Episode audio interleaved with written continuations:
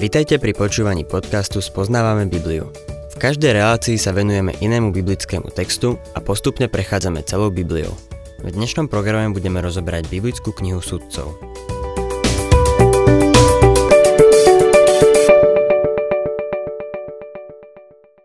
Milí poslucháči, v predchádzajúcej relácii, v ktorej sme študovali štvrtú kapitolu knihy sudcov, sme sa venovali príbehu o Debore. Boli to temné časy v celej izraelskej krajine. Udalosti spojené s Deborou, Barákom a Jael sa odohrali v severnej časti krajiny. Boh dal Izraelitom veľké víťazstvo. V 5. kapitole, ktorú máme pred sebou, máme Deborinu pieseň víťazstva, ktorá je oslavou Boha za jeho vyslobodenie.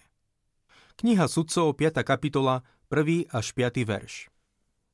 Vtedy spievala Debora s Barákom Abinoamovým synom túto pieseň. Dobrorečte hospodinovi za to, že vodcovia sa chopili vedenia v Izraeli, za to, že ľud dobrovoľne povstal. Počúvajte králi, zbystrite sluch, kniežatá. Zaspievam hospodinovi, zaspievam hospodinovi, zaspievam žalm hospodinovi, Bohu Izraela. Hospodin, keď vyšiel zo Seíru, keď si šiel z edomských strání, zachvela sa zem, z neba padali kropaje, z oblakov sa liala voda. Vrchy sa klátili pred hospodinom, Bohom Zosinaja, pred hospodinom, Bohom Izraela.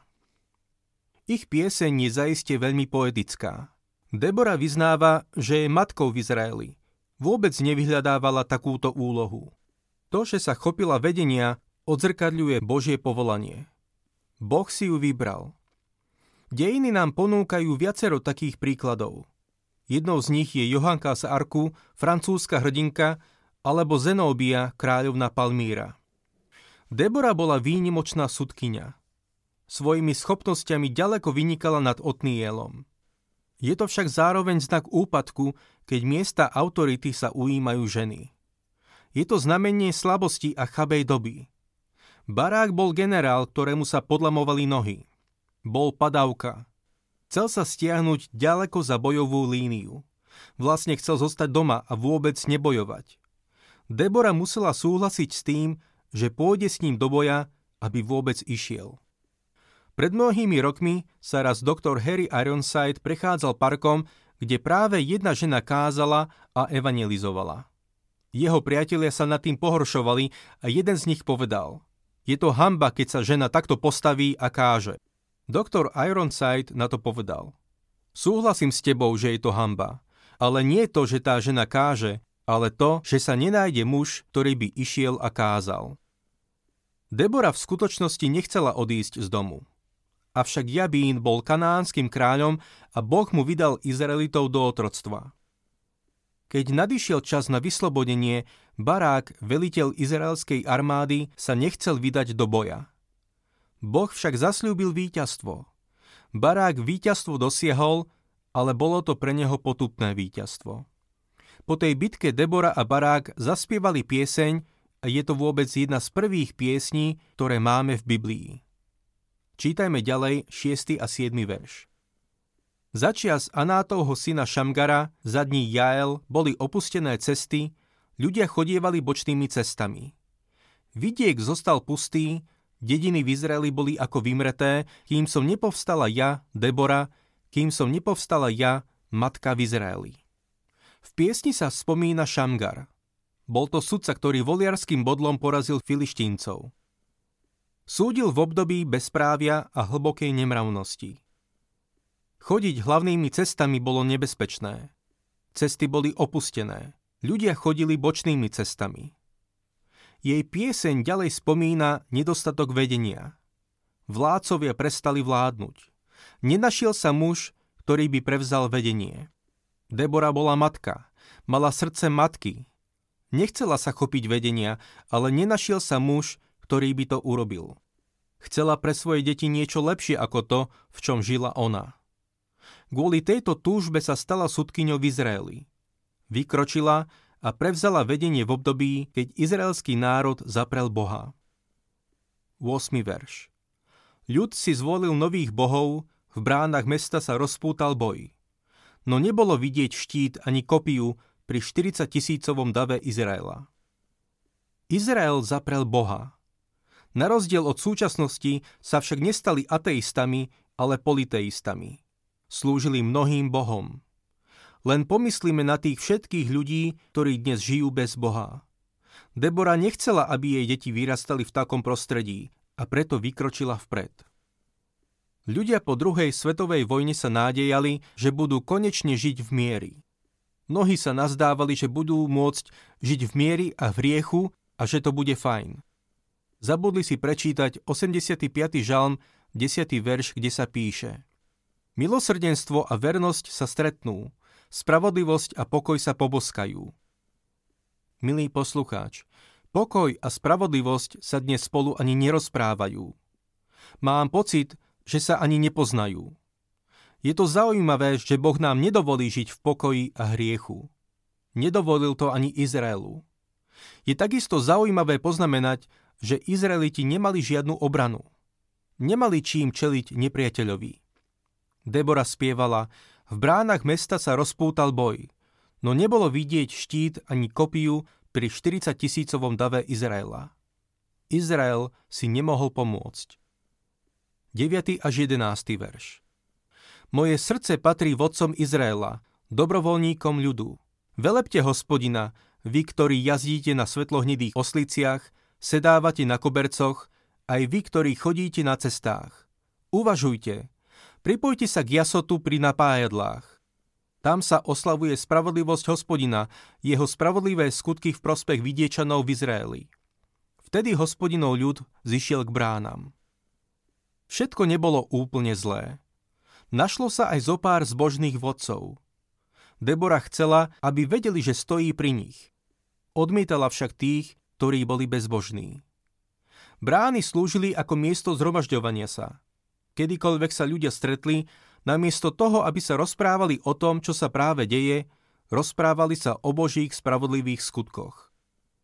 12. a 13. verš Prebuď sa, prebuď Debora, Prebuď sa, prebuď a zaspievaj pieseň. Vstaň, barák, odveď ako svojich zajacov tých, čo zajímali teba, syn Abinoama. K bránam vtedy zostúpil zvyšok vznešeného ľudu, hospodinov ľud zostúpil so mnou medzi hrdinou. Po víťazstve Izraela nad nepriateľom Debora znovu hovorí o barákovi, aby sa chopil vedenia. Lenže on sa ho neujíma a tak ona v ňom musí pokračovať. 14. až 16. verš. Efraimovi potomkovia bojovali proti Amalékovi, za tebou zostúpil Benjamín so svojimi odielmi. Z Machíra zostúpili vodcovia a zo Zebulúna tí, čo nosia žezlo. Isachárove kniežatá s Deborou, ako Isachár, tak Barák, sa vydali do údolia po jeho stopách. V Rúbenových rodoch sa konali dlhé porady. Prečo si zostal sedieť v ohradách, počúvať bľakot stát? V Rúbenových rodoch sa konali dlhé porady. Niektoré kmene nepomohli. Rúbenovci neposlali do boja žiadnu posilu. Neposkytli pomoc, keď ju veľmi potrebovali. Boli susedmi a na blízku, ale nič neurobili. Rozhodli sa zostať pri svojich stádach a podľa všetkého nikomu inému nedôverovali, aby ich strážil. Správali sa, ako by vojna nebola. Spálili svoje povolávacie rozkazy a neprišli. Naopak, Isachárovci stáli pri Debore a Barákovi. 17. verš Gileád sa zdržiava za Jordánom a prečo Dán zostal pri lodiach? Ašer sa usadil na morskom pobreží a pokojne býva v jeho zátokách. Dánovci boli zanepráznení obchodom. Ľudia z toho kmeňa sa nechceli zapojiť do boja. Ašérovci sa usadili na morskom pobreží. Človek sa jednoducho nemení. Solidarita medzi izraelskými kmeňmi zjavne nebola najlepšia. Čítajme ďalej 18. až 20. verš.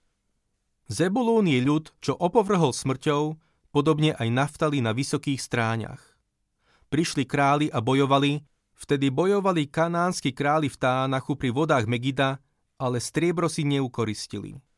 Hviezdy z neba bojovali, zo svojich dráh bojovali proti Siserovi. Z 19. verša môžeme usudzovať, že Izraeliti mali nejakých spojencov spomedzi bývalých nepriateľov. Pomohli pri vodách Megida, čo sa nachádza blízko miesta, kde jedného dňa bude Armagedon. Hviezdy z neba bojovali. Nemyslím si, že ide len o básnický obraz.